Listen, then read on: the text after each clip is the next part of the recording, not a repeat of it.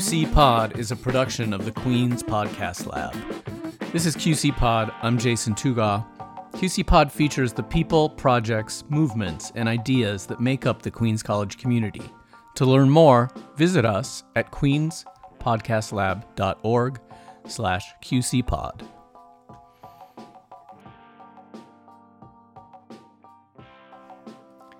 Today we meet Ariel Francisco, poet and translator. Francisco has an MFA in poetry from Florida International University. His 2017 book, All My Heroes Are Broke, was named one of the best eight Latino books of 2017 by Rigoberto Gonzalez.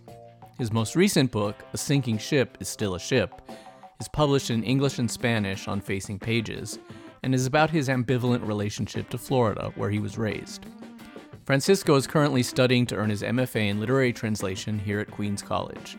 His work has appeared in The New Yorker, The New Yorker Podcast, The Rumpus, The New York City Ballet, and Performance Today.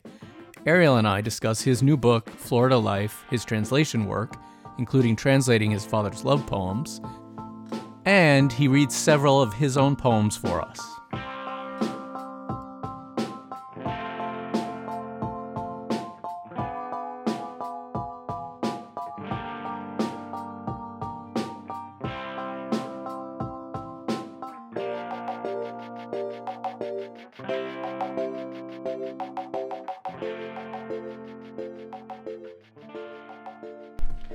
Ariel, welcome and thanks for doing this. So let's talk about Florida. Your new book's called A Sinking Ship is Still a Ship, and it's all about Florida. Ostensibly, it's about how you hate Florida. Yeah. But it's also about how Florida's sinking. Yeah. And there's kind of an elegiac quality to that, which makes me think there's some love there too. Yeah, that's um that's tough. Yeah, I did. You know, I always uh people ask me if I grew up in Florida, I always say yes, unfortunately. Um because I you know, it's a I think I spent too too much time there for sure, um, and definitely grew to resent it. And the weird thing about the book is I wrote poems in like 2017, um, some in 2018, uh, and I I only moved here. I moved to New York in May of 2018. So I I wrote the book as a kind of I like wrote my escape. You know, I like wrote it to, uh, into happening. Um, and so at the time it was very much i've described it before as kind of um you know i think maybe i described it to you this way before as, as like a kid yelling at their like stepfather you know like mm. you're not my real dad is like feel towards florida um but the book having written it mostly while i was there uh it kind of had the energy of like running away from home like you know like the the mean note that you leave uh, for your parents to see and get out of here um, and so, but having the book come out while I'm not in Florida, I think is is what's changed my relationship to Florida. Uh, more so than writing them, because there's a lot of bitterness in the book. There's a lot of love too, but the the love was more subconscious, I think, and and really didn't kind of come to the surface until I was no longer there. You know, I kind of like needed that space from it um, in order to really see it, because I I didn't see it at first, even though there it's definitely in the poems and people have pointed out to me and I was like, "Oh yeah, I guess I do." You know, it is it is very much you have to love a place a lot in order to uh criticize it in in the kind of ways that I do. You know, I want it to be better is what I want for Florida, you know.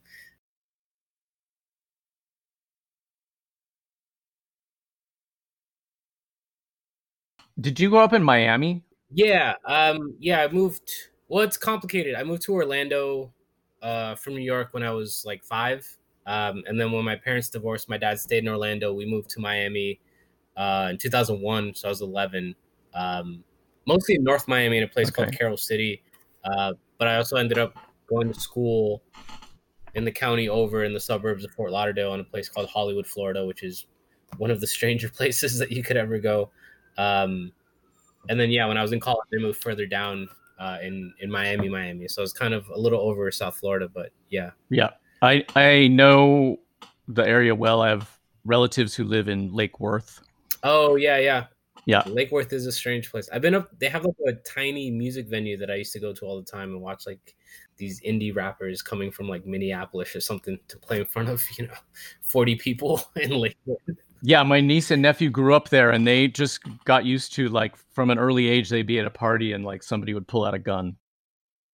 Yeah, yeah. Along the lines of the love conversation we were having, spend your time and energy writing a whole book about a place. There's got to yeah, be a lot of yeah, feeling. yeah, there. absolutely. Um, and it really it started in in my first book actually. So the you know the first book is in two parts. The first part is mostly poems in New York, uh, and the second part is in Florida. And the Florida poems just kept like something happened. They just kind of kept coming and coming, and I was like, all right, hold on, this Mm. you know if I keep writing these, this book is going to be disproportionate. There's another project going on here. Yeah. Um, yeah, and it's it's a whole it's it's a bunch of emotions in, in the book for sure. Um, but it really started in like the negativity. It started in like you know, and just like I hate it here. You know, it has it's kind of I don't know if angsty is the right word, but that's kind of how I felt. You know, there's this. It's not immature either, but it's definitely like I've had enough. I need to get out of here. You know, instead of starting like a punk band, I, I wrote Well, a book of poems. You're going to read one of the poems for us, and I don't know which one it is, and I'm really curious to find out which one you chose and and how that represents how you feel about the place and about the book. Sure, yeah. Um, so I'm gonna read this one. It's called "Ruins of Earliest Church in America, Discovered in Florida," um, and I took that title from a headline, so presumably it's true. I didn't kind of fact check it. Um, and this was in 2017 when we had a pretty bad uh, hurricane season. Yeah, so ruins of earliest church in America discovered in Florida.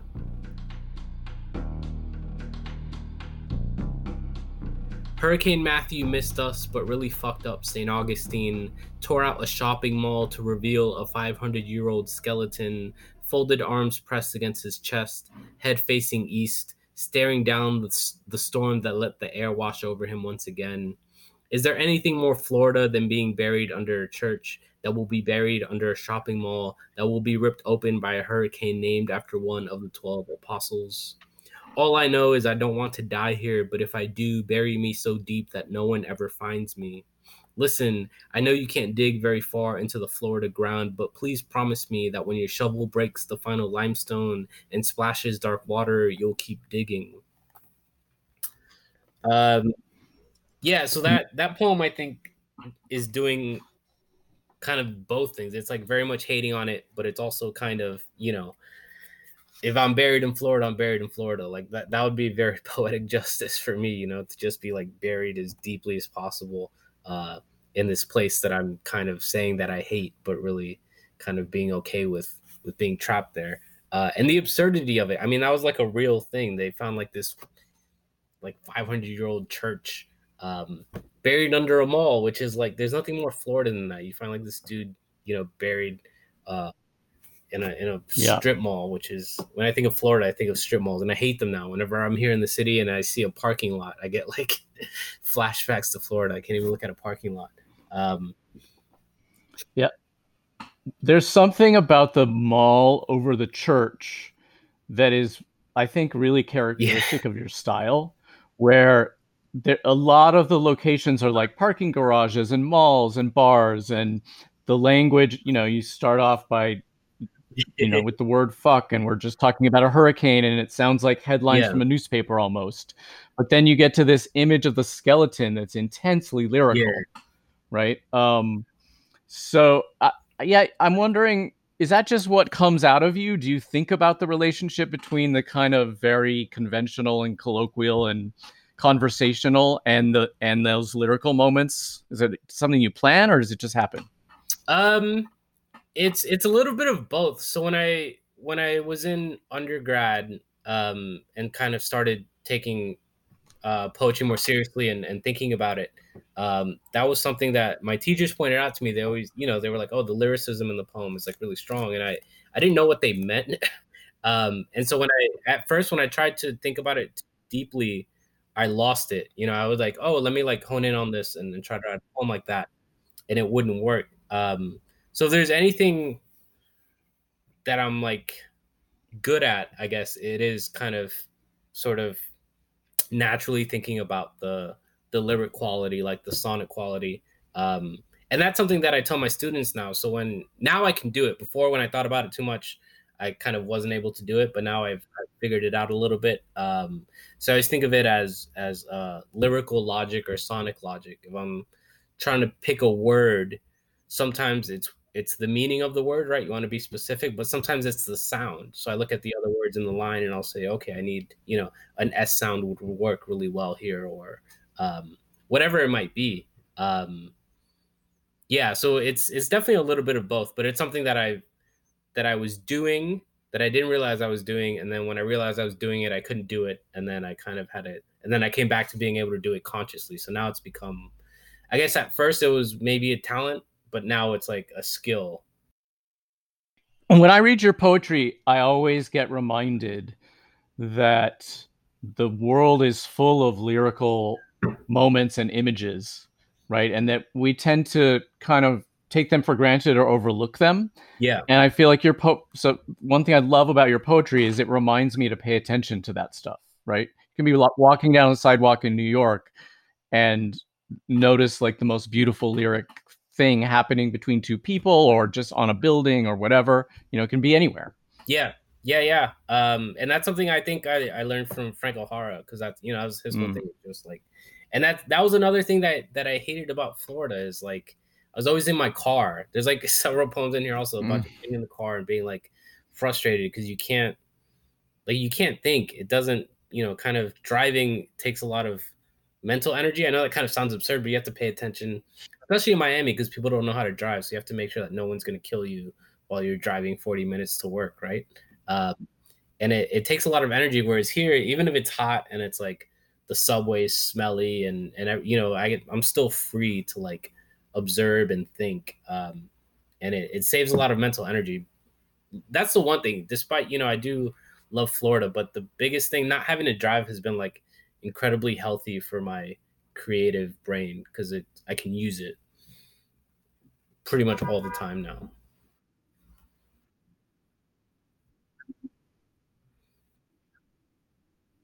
Yeah. Yeah, yeah, absolutely. So a sinking ship is still a ship is published in both English and Spanish with parallel facing pages. Um, and I'd just be curious to hear, first of all, why it was important for you to publish in both languages. Yeah, yeah, yeah. And also what the process of making that happen was yeah. like. Um, it's something I always wanted to do. Uh, the process was always mysterious to me. Like I, you know, I had no idea how to go about it um, mm-hmm. getting a, a, book of poems published is like hard enough, you know, and I, I didn't, yeah, I, I, didn't really know yeah. what to do. Yeah. Um, so the I won't get super into it, but but a sinking ship is still a ship was supposed to come out with the press that put out all my heroes are broke, and we had a little bit of a falling out. Um, so it's actually supposed to come out in in the spring of 2018, um, hmm. or no, in the fall. It was supposed to come out in 2018. No, 2019. I get mixed up. It, it, it got delayed a year because I had to withdraw it. Um, and I was fortunate enough to find Burrow Press, who's based out of Orlando. Um, so I kind of took a, you know, I just kind of queried them, and they they're really excited about it because it was like a Florida book. Um, and I, yeah, I just pitched the idea of doing it bilingually. I really wanted my dad to translate it, um, but he works very slowly. um, I'm not calling my dad lazy. I would never do that, but you know, I know where where I get that from now.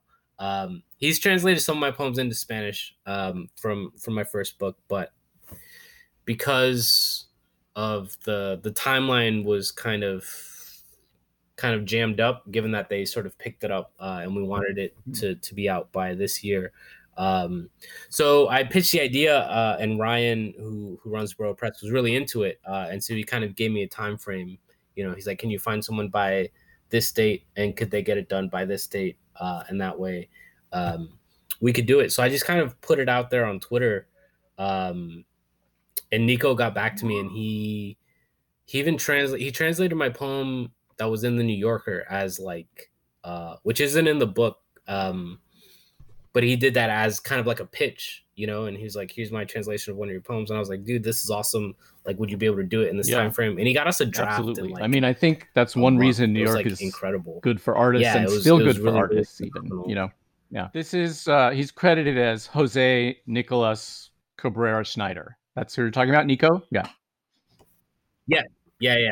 Was by Nico. Yeah, yeah, yeah. Um, yeah, and it was. I mean, it was phenomenal. And then the the editing process was really interesting. Um, because I speak and I can read in Spanish, but it was kind of like really bizarre, uh, to edit my own yeah. poems in a different language. Um, and being a translator, you know, I didn't want to. I wanted him to like do whatever he had to do. I did. There were very small edits, just some things that were um, like translated uh, kind of literally. You know, there are like a couple of misunderstandings, not quite um, creative changes, which like I'm totally fine with. Um, yeah, it was fun and it was interesting and it was it was just kind of just it was fascinating. And then it, I mean, the the book ended up like just being absolutely beautiful, and it's you know because it's it's Florida and it's Miami. There's so many Spanish speakers there, and it was, it was really cool um, to have that. So like you know, all my friends down there got it, but like a few of them bought it for like their parents and their grandparents yeah. just because they can read in Spanish. It's it's definitely a beautiful object, and it's actually fantastic for Queens College. I'm planning to teach it in the fall, and you know we have so many Spanish speaking students and it just feels really nice to be able to give them a book that's in both languages in an English class. Yeah, yeah, um, yeah, and they they did such a great job. Um, yeah, it's it's and it's a small press, you know, but they did they did work that you might not find from a bigger press. I mean, and we paid Nico, you know, we managed to get money to to pay him to translate it. Um, which you know is is hard to do. Translators, poets don't get paid. Translators of poetry even less so. Um, and then we paid my my buddy George to do the cover art, which which I really love, and he's you know he's been a friend of mine since since like ninth grade. So I just gave him a vague idea, and he you know I didn't even tell him to put my cat there, and he like he knew to. to so great on the boat. Um, yeah, it's just it's it's really fantastic the whole thing. Well, I love to hear about artists getting paid. Yeah, yeah, good. yeah, yeah, yeah, especially these days. Yeah. So let's talk about your translation a little bit. Yeah, yeah, for sure. Um, so you're studying literary translation in, in the MFA program in creative writing here at Queens College. Yep. Right. Yep. And I know you have a couple of, at least a couple of translation projects going. Yeah. Maybe just tell us first about what those are. Sure. Yeah. Um, yeah. Queens is great. Being there, actually, you know, I should have mentioned this earlier. Getting into the program is what got me out of Florida. Um, so, so, that was that was great. Um, my my big project, uh, which is my thesis, um, is the the poetry of a guy named Jacques Viau Renaud, which I'm certainly mispronouncing that. Um, he was born in Haiti. He grew up in the Dominican Republic um, in the 50s and 60s. Uh, and he was killed during the revolution in 1965. He was only he was 23, which is like absolutely crazy to me. And wow, this yeah, he left this body of work, um, a little more than hundred pages of poems, uh, which are you know they're they're really really good. Um, and yeah, he's he's just incredible because he writes the the book that they put together is called Poet of One Island, and so he writes a lot about um, you know being Haitian but growing up in the Dominican Republic and kind of having this divided home um, and trying to sort of reconcile it. Um, and then there's this then there's the revolution in 1965 um, in which he was killed but you know he's fighting for dominican independence as you know as a as a haitian man and there's you know an entire history of violence from the dominican republic towards haiti right so here's this guy fighting for a country that that really you know would not have fought for him um, yeah it's really it's really sad but but really really powerful he's incredible um, and I'm hoping I got my fingers crossed that that something is happening with that soon. Um, yeah, and uh, what other projects? I have another project. Um, a young poet from Guatemala named Haya Lopez, um, who's really fantastic. Uh, and her book, her book is so good. Um, I've been sending it out. That one I, I finished, uh, and I've been sending it around. I'm hoping it find finds a home soon. Um, She's a contemporary poet. Yeah, she's yeah. she's only a little younger than me. I think she's like 25 or 26. Um and it's just really great. It's it's kind of it's not funny in like an outright kind of way, but it's very I've described it as being like very millennial, you know. There's a lot of like anxiety, you know, she's like having a drink with her mm. friend, like the friend is, you know, just like staring at his phone instead of like talking to her or you know, it, it has these if if you didn't know she was from another country, like you wouldn't know. You know what I mean? It's something that would resonate with with kind of everyone. It's it's very Hmm. much kind of um, 21st century kind of young person having these problems in the world. Um, really, the kind of the opposite of of Renaud because Renaud is very uh, in the moment of of that revolution at the time, uh, and hers is is kind of like in the current moment. Um, yeah, it's it's really it's really cool. I'm hoping something happens with that too. But um, I hope Yeah. so too, because I want to read that. yeah, yeah, I'll send it to Yeah. you. Yeah, if you remind, yeah, yeah, I'll absolutely send it to you. I'd love to read that. Yeah, it's great. And- She has a poem. You know, there's a poem that has a title in English, and the title is like "Live Fast, Die Young." You know, it's like like it's funny that somebody's writing that in Spanish, but the title's in English, and it's like this English cliche. But Uh huh. flip it that way is is, is a lot of fun. Yeah, it reminds me of Eve Babitz in this way, where she was all about live fast, die young, except that she lived to be old. anyway, but um, what I also want to talk about is you translating your father's poetry, which it seems amazing, and I'm just curious to hear a little bit about how he approached his poetry and then when you started translating it and how it worked and how does that affect your relationship i don't know Yeah, yeah. Um, my dad, I think he always wrote poetry. I mean, his oldest poems are probably when he was like in his twenties. Um, he came to the U.S. in in 1979. Would have been like 22. Um, and I think I have a poem. He has a poem that he wrote, like, you know, about his like departure. He had like a lot of like mixed feelings about um about leaving the Dominican Republic and, and coming here. Um yeah he was always it's very weird because i didn't we never really like interacted about that until i was like an adult. Like i didn't start writing poetry because my dad wrote poetry you know? It was always kind of like this weird sort of it wasn't a secret that he had but you know uh, it was very odd. And then i kind of got into it on my own and he was like really excited about that um so so he wrote his poems privately yeah, yeah, yeah. Um, he had some published. He has like a.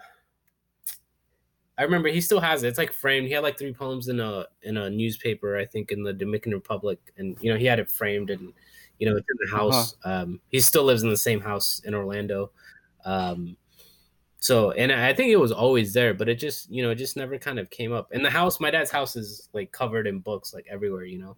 Um, but yeah, I don't I don't really know why why it never came up or why we never discussed it. He he didn't keep it a secret, but he also wasn't maybe he wasn't writing at the time. His writing has kind of it spanned a lot of years for sure. Um and he still writes. Yeah, yeah. what's it like translating poetry your father wrote that when maybe you may not even have known him yet you know you might not have been yeah, alive it's crazy. right? Uh I wish I have it here somewhere. So I asked him his he's very disorganized. um Uh-huh. so I've been trying to piece together like a first book for him. Um and he'll just send me, you know, some of it is in a Word doc, some of it is kind of a picture of a publication from somewhere, some of it is like handwritten. Um but there's a poem that he wrote like on the day I was born, you know, and that's like Wow. really, really Wow. kind of bananas. yeah that's cool um there's a poem yeah it's uh there's another one that you know it's like a dream a dream he had like just before i was born you know it's it's like it's it's just kind of like fascinating um but it's tough too because i you know i i grew up speaking spanish it was like a bilingual household um and i always you know i took spanish in high school for like the easy a to kind of get out of it and i tested out of it in undergrad um but then as I started to to read more, I tried reading poetry in Spanish, and I was like, my Spanish is not that good. um, so at first, I started translating as a way to kind of learn more and, and kind of get better at it. Um, and I started with so my library was much smaller, so I started trying to translate like Lorca, um, which was incredibly difficult Yeah. because he's such a strange, you know, I couldn't separate the metaphor from from the things he was saying. Um, so I talked to my dad and I was like, well, let me like translate, you know, let me see if I can translate some of your stuff. Uh, and at first it was really cool. I mean, it's still really cool, but what I forgot was that my parents are divorced and that he might have wrote about that. And that's like a super bizarre thing um, to engage with. You know, it's like it's like a love poem for my mom, like when they were still in love. You know, it's like very, very. Uh, I didn't anticipate that though. I should have. Um, so very bizarre. Um, and I tried to write about that. That's that's actually why I took the the nonfiction class with you because I was like, the poems. There's not quite enough space. I've written. I have one poem about it really, um, but I needed like a bigger space to sort of think about that and, and work through it. Uh, I wasn't able to. It but, just it seems like such a rare and interesting thing for a father and son to have this kind of intimacy through this shared poetry, you know, through writing, like a written intimacy. Now as an adult, you know, like my dad will call me uh he loves going to the Goodwill. He loves like finding, you know, all the used books and he'll call me and he's like, Oh, do you have like this book? And then it'll just become like a conversation about like poetry and literature. It's like really, really awesome. Did I see somewhere on social media that you also had a grandparent who was a poet? Yeah. So um my dad's mom so I went to the me and my dad, which was cool. We went to a, a poetry festival in the Dominican Republic last November. And uh my dad's mom, who she died, I, I never met her. She died when my dad was like 20. Um, and I didn't know this. We were walking down the street and there's like this big radio tower. And my dad, you know, he's, he's, he's telling me all these things and like, you know, the place he used to go and what used to happen. And, um, he was like, oh yeah. He's like, my mom used to, to take me to the, to the radio station when she would go, you know, when he was like, whatever, like five or six. Um, and I was like, oh, like what? Like, did she work at the radio station? Like, what she was doing? She's like, no, she used to be on this radio show. And he's like, yeah, she used to like read her poems on the radio. And I was like, stop, time out. What? like, how you never? And it was such a bizarre. This is another thing. This, again, I tried to write an essay about it. I couldn't quite. And there's like a not finished poem yet. This is this was the thing that I was like really trying to write about in your class. Um, was that it's like he forgot, or mm-hmm. that like he you know, and like seeing the radio tower, it like the way he was telling it to me was as if he was remembering it in the moment. Mm-hmm. Uh, and it was really bizarre because that's a thing, you know, that like he would have told me, you know what I mean? Yeah. Uh, and I had no idea. Like I didn't know wow. that at all. Um, yeah. And her, and she, she, when she had to die, I think in like 1977, maybe. Um, and then my dad's older sisters. That's why they all kind of came to the U.S. because his parents were also separated and his dad was here. And so when she died, they kind of had nowhere to go, so they all kind of immigrated to the U.S. Um, but his sisters cleared out the house, uh, and so we're not sure if they still have like if her poems are somewhere. Wow. Um, hopefully they are. He's not super optimistic about it. And then I don't know if the radio I don't know. My my dad doesn't like remember what the show was, or but I I, I wonder if the radio has it like recorded somewhere because that would that would be bananas if I could hear like my grandmother's voice. That would be like absolutely insane to me. Taking that trip with my dad was really great. Um, he just told me all. You know, I was on my the notes app on my phone, just like he was telling me all these stories, and it's it's just it's all very crazy and, and kind of bananas. Yeah. I just wanted to hear those stories so much that I veered off a little bit. But you mentioned that you have you wrote a poem about translating your father's poetry. I'd love to hear. Yeah, yeah, absolutely. Um, and it's funny. This is so my I'm off Facebook now. Um, but my dad always shares my poems on Facebook, and he's really funny because we our styles of writing are very very different. Um, his mm. is very much you know in in the kind of Latin American tradition. It's very much um, kind of like Neruda you know, it's it's very very mm. metaphorical. Mm. It's it's not mm. kind of usually isn't an I. Um, so I remember it wasn't this one, but one time he shared one of my poems on Facebook, and his you know his he got all of his friends in Orlando into into writing poetry, which is just really cool.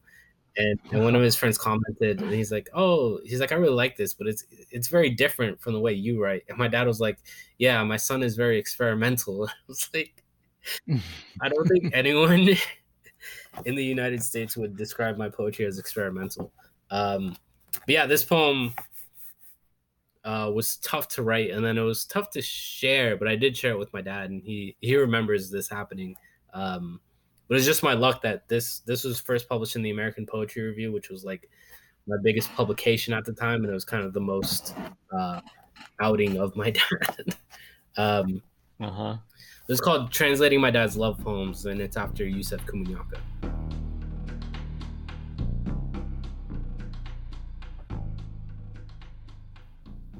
It must have been 98, my mom leaving for work, the first night she doesn't kiss my dad goodbye. He closes the door softly, walks slowly to his office, and takes a hammer to the keyboard of his computer as though desperately trying to build something until the letters fly through the air, struggling to form the words he cannot. I watch from my childish quiet, unnoticed, unsure of how much time passes before he labors over the scattered keys, scooping them up with small hesitation like a man collecting seashells and striving to pop them back into place, to remember where each one belongs. I am so much like my father, and so I too fear love, how I will inevitably fail it, mishandle it, let it fall from my hands, too fragile to survive intact. Years later, I think of him hunched over that keyboard, the same one he used to write the poems I'm now translating, bent over my own computer, alone in my apartment. His words, my inheritance, dim foreshadowing. He writes, Today I will not think of you. Today I will not think of you. Today I will not think of you. Wow, that's beautiful. It's um, it's interesting. It's probably because you're writing about your father, but it's it's so tender without any of kind of the bite that's in a lot of your poetry. You know? Yeah, yeah, yeah. Um, yeah, it kind of has to be because that's you know that's an an embarrassing memory for my dad to to be reminded of. Right. Um, yeah, my brother remembers that too. Actually, I knew I wasn't crazy. Um, yeah, and it was a lot because like I- remember my dad had this typewriter, and then he had this word processor. And when he got the word processor, he used to like let me play on the typewriter. And then he got a, you know, he got like a Windows ninety seven or something. And then so then I would play on the word processor. But he like wouldn't. He was like very protective of the computer.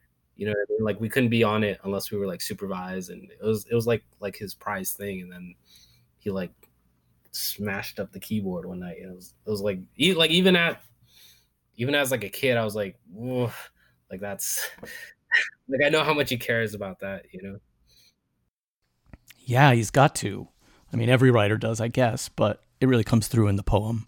Ariel, I want to thank you for being here. This has been a great conversation. You're helping us launch QC Pod. You're one of our first guests, and I have really loved every minute of this. So thanks. You're going to take us out on a poem, right? And yeah, I don't know if you've seen this is like an actual photo. This like freaked me out, and it was it, it kind of I don't know if it went viral, but but it got pretty popular because it's just absurd. Uh, this is on seeing a photo of an octopus in a parking garage.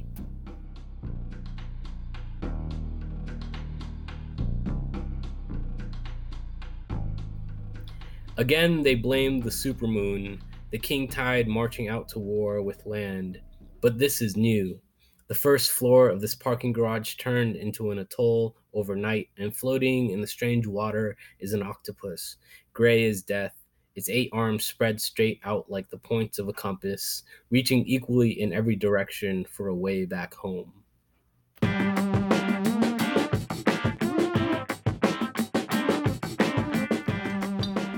You've been listening to QC Pod, the podcast about all things Queens College. We're on Twitter at QC Pod and on the web at queenspodcastlab.org slash QCPod. Our theme music is Lake Monsters by John Flansburgh of They Might Be Giants. I'm Jason Tougaw. Thanks for listening.